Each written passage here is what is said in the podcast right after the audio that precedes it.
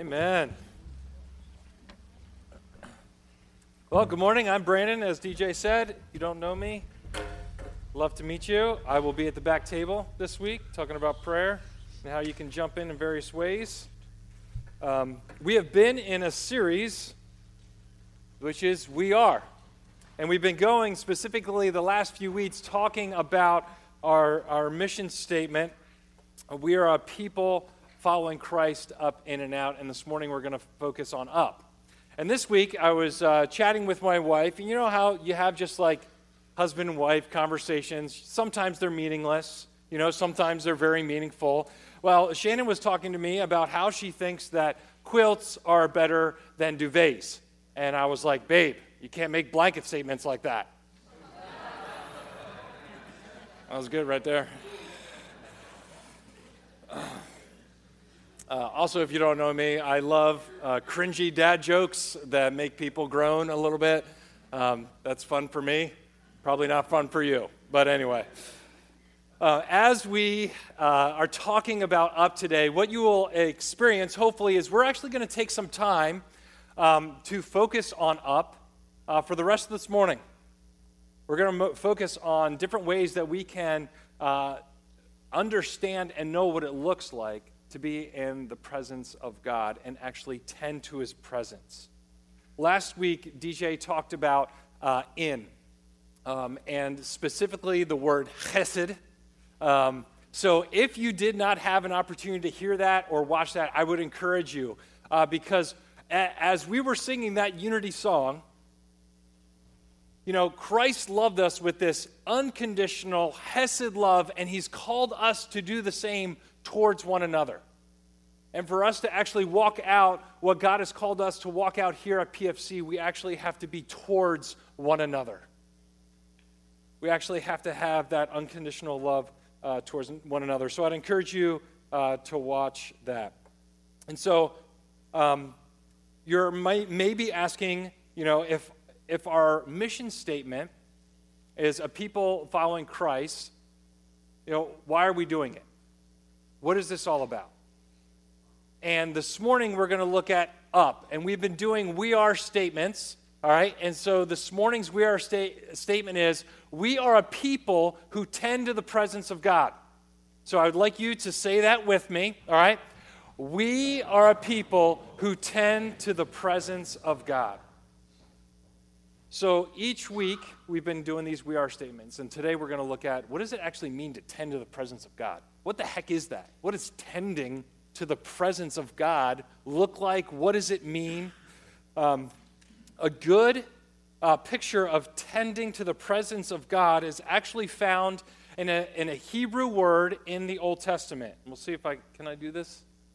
Yes, uh, kavah is a Hebrew word. This is a verb, an action word, which means to twist, strengthen, uh, stretch, strengthen through tension. Um, but this word is most often translated wait. Isn't that interesting? So when we think about tending to something, that seems like an action. When we think about waiting, uh, oftentimes we're just like, what, twiddling our thumbs? Not doing much? But this word has uh, the connotation of actually doing something. It's an action word, like a, a waiter who waits on a table right? They're, they're tending to the needs of the people at the restaurant. Uh, last week, my wife was indulging me, and uh, she was watching the Phillies game with me. Um, she is, uh, loves all sports. That's her joke. Um, she, but she said this statement. She goes, it is, It's very interesting that all the batters um, have different stances right until like the ball is about to be delivered, and then they are laser focused. So I, I don't know, um, and another daughter came in. She said the same thing, and I, we were thinking as Shane and I were working on this uh, sermon together. We were just thinking about like different batting stances, and I don't know. Does anybody remember Gary Sheffield? His batting stance, he would like take the bat and just like, yeah, right. But then there was this moment when the ball was coming where uh, they're laser focused, and um, I will embarrass my daughters, but they have a huge uh, crush on one of the Phillies players uh, because of his eyes, uh, JT. And uh, he is so intense with those eyes. And this is kind of a, a really good picture of what it looks like to, to wait. The pitcher is, is preparing and they're waiting for the ball, and they, they might look a little different in that waiting, but they're so intense when that ball comes in because they want to hit the ball. And so I have a little uh, clip, hopefully this will work, of uh, a really important On the uh, seventh play last pitch, week. Harper. Boom! All right. in the air, left center field. Back it goes. Harper. And so, the swing of if you have watched any of the Phillies games, uh, Harper uh, has a very intentional ritual when he gets up, which most players do. Sure, yeah, I'm, I'm not, I'm not that good. I'm not good.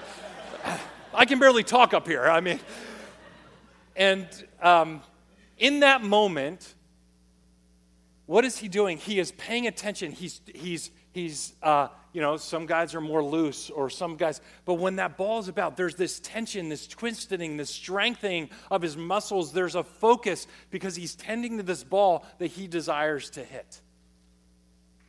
Even the crowd in this moment, what are they doing? They're waiting with anticipation. What will be happening? What is this expectation that I have? And in this moment, it was a great expectation because Harper delivered. Somebody said amen. That's the first amen I've heard. You guys can talk back. Uh, amen. that, was, amazing. totally lost my focus. Uh, I need to tend to the presence of the Lord here. Um, but when we think of this Hebrew word, can I click back to that or will you have to do? Oh, perfect. So when we think of this Hebrew word, it is not just waiting like we think of waiting. It's an active anticipation for what God's doing. So when we say we want to tend to the presence of God, it means that there's action behind us.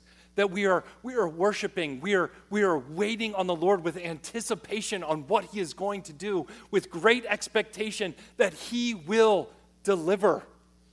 And so this morning, we're going to actually look at different passages that this word uh, is in uh, the Hebrew Scriptures. All right, let me just. So, what I would like us to do with each one of these is I'm going to read it, and then um, there's going to be a truth statement below it. And then I'm going to give us a few seconds to actually be quiet and absorb what is being said. So when we're tending to the presence of God, see, something that happens uh, sometimes is like we read stuff and we're like, oh, yeah, that's true. But we actually don't absorb it into our spirit. And so a big part of learning to tend to the presence of God is absorbing truth and making it a reality of who we are and the character um, in which Christ wants us to grow. So, Psalm 25, uh, 21. May integrity and uprightness preserve me, for I wait for you. Our character is built by tending to the presence of God. Now, will they both? Nope. Okay. So the scripture is talking about, may my integrity and uprightness preserve me, for I wait for you. Our character is built by tending to the presence of God. So let's just be quiet for a moment.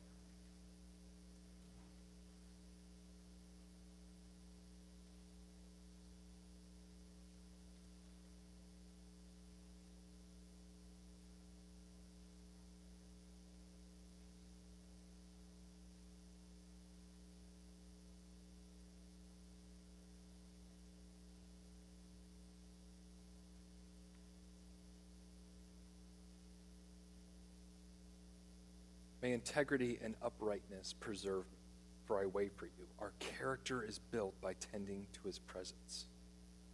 It is a practice thing that we do, and our character will be built. Psalm 27 14. Wait for the Lord. Be strong and take heart, and wait for the Lord. Our strength is upheld by tending to the presence of God. Look back. We wait for the Lord. Be strong and take heart. Wait for the Lord. Our strength is upheld by tending to his presence. And this is the amazing thing when we're tending to God's presence. Not only is He being honored and glorified, but there are benefits for us as humans. So let's sit with this truth a moment.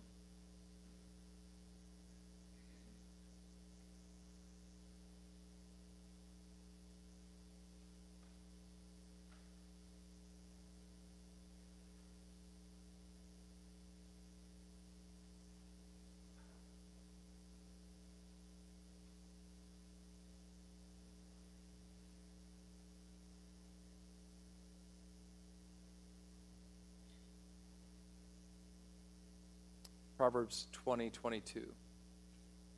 Do not say, I will repay evil. Wait for the Lord, and he will deliver you. Our circumstances will change by tending to the presence of God. Do we get that?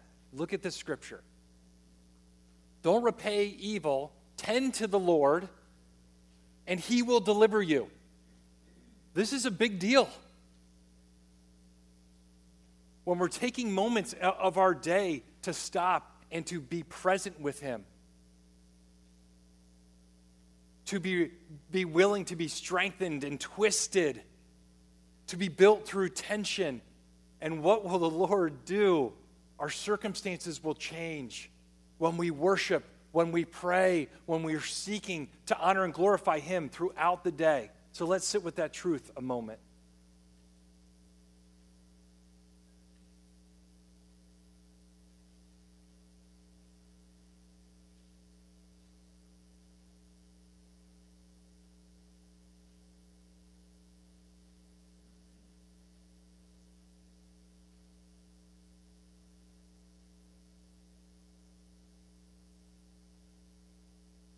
Lamentations 3:25.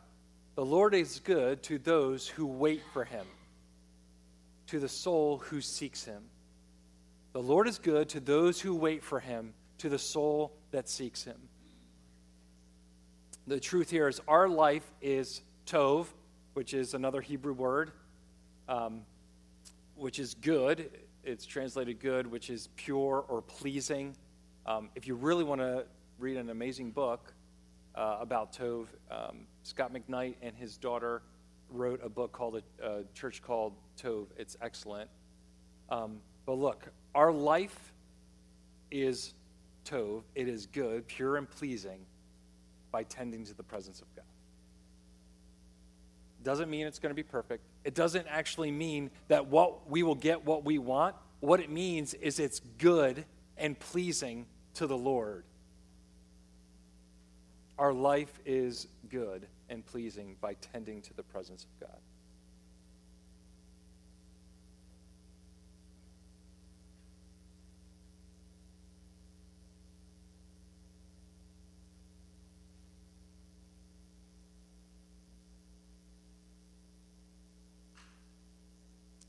One more. I wait for the Lord, my soul waits, and in his word I hope.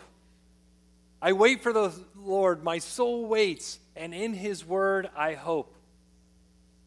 Our future and hope are secure by tending to the presence of God. Now, this word, I'll go back to here. Uh, this, this word uh, in the bottom line there says, and his word I hope. This word is not, uh, this is actually speech. So what he says is what I hope in. What he says about us and who we are is what we hope in. And that may make you a little bit uncomfortable. But I wait for the Lord, my soul waits, and in what he says about me, I hope.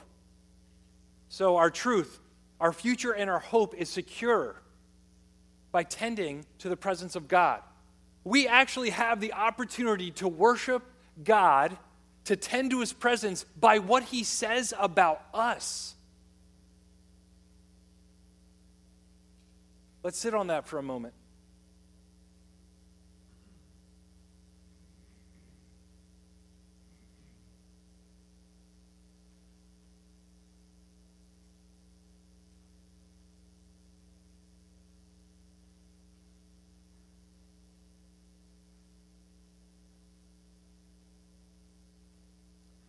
Our character is built by tending to his presence. Our strength is upheld by tending to his presence. Our circumstances will change by tending to his presence. Our life is good, tov, by tending to his presence. Our future and our hope is secure by tending to the presence of God. We are a people who will tend to his presence. I've asked Shannon to come up and share um, this morning with us uh, some testimony and some truth about what it looks like to hope in what he says about us. Do you need this? Nope. All right. Good morning. I've just been um, thinking all morning about the both the weight and the privilege of being able to just come before you and talk about His presence. So thank you for letting me. Um, we just wanted to take, like Brandon said, a few minutes to dive a little deeper into that last phrase that Brandon had said. We worship God for what He says about us. Maybe that phrase hits you in a way that makes you a little bit uncomfortable. It does for me. Um, it's actually been something that I've wrestled with for a long time.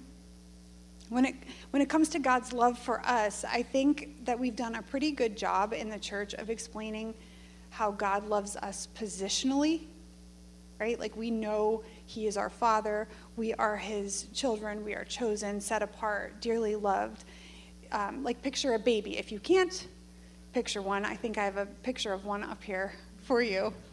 Uh, I think I was like inspired by DJ's picture last week of him and his little Gracie girl. This is our youngest, Malachi. Um, most of you know the story of Malachi and how he came into our family, but for those of you who don't, uh, Malachi is one of our adopted kiddos. Um, after we had two girls, we found out we couldn't have any more children, and I prayed earnestly, repeatedly, and specifically for a son. And God granted me that request in Malachi. So when he came into our home, he was just three weeks old. And so we actually didn't have any of the natural attachments um, that come through hormones and the birthing process and everything that, like that. But I loved him because I wanted him uh, I desired him. He didn't do anything to earn my love. I loved him because he was my son. So that's what I mean when I say, like, God loves us positionally, right? And that's not usually too difficult to imagine, God loving us in that way. He's so good. He's a good father, and we are his children. So we acknowledge that we didn't do anything to earn his favor or love. He chose us and adopted us out of the goodness and overflow of his heart, right? But where things get a little bit trickier sometimes, at least for me, um, is when we start talking about his love for us personally. Like, is it wrong to want God to think that I'm special or good or wise or beautiful? Is it wrong to want him to think of me at all? I remember once I tried explaining this struggle to a counselor, and I was like, I just find it really difficult when I'm spending time with God to receive from Him and accept anything good that He might say about me. And this counselor said, Why would you even consider that? Why would you ever go to God and ask Him what He thinks of you? Like when I go to God, my goal is to tell Him how wonderful and beautiful He is, not to find out what He thinks about me. And at the time, I was like, Okay, good. This is in line with what I already kind of believed that prayer is just talking to God. That's more comfortable for me. I'd rather just lavish my love on Him than have to sit in a place of vulnerability and receive from Him. You know, like Peter, right? I'd love to wash your feet, Jesus, but don't touch mine. Here's the thing, though John tells us we love because He first loved us. And usually when we hear that, we think we love other people because he first loved us. But what if it also means that we can only love even him because we have first received and experienced his love for us? The only way for us to have the capacity to love at all our neighbor, him, is because we have experienced his love. You know, last week DJ talked about the Hebrew word hesed and that com- concept of attachment. Um, we, you know, we were created, even before the fall, we were created with a desire and a need for closeness and belonging to one another, but also to God. And it's not like an actual relationship unless it's personal.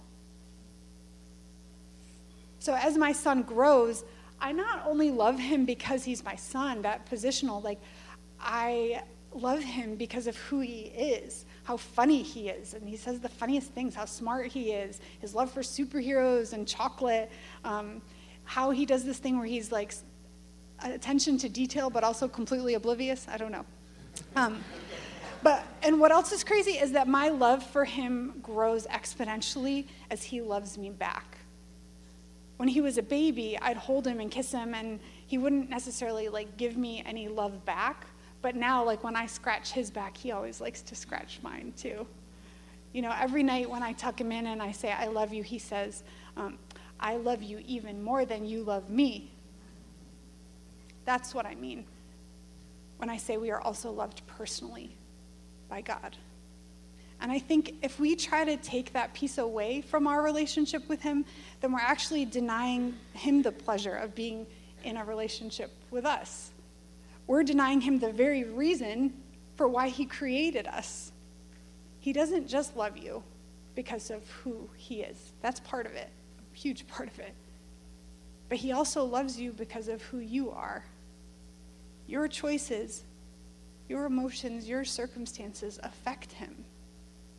You have a place in his heart that literally no one else in all of history can occupy. He desires to speak words of life and love and encouragement over you. Will you let him?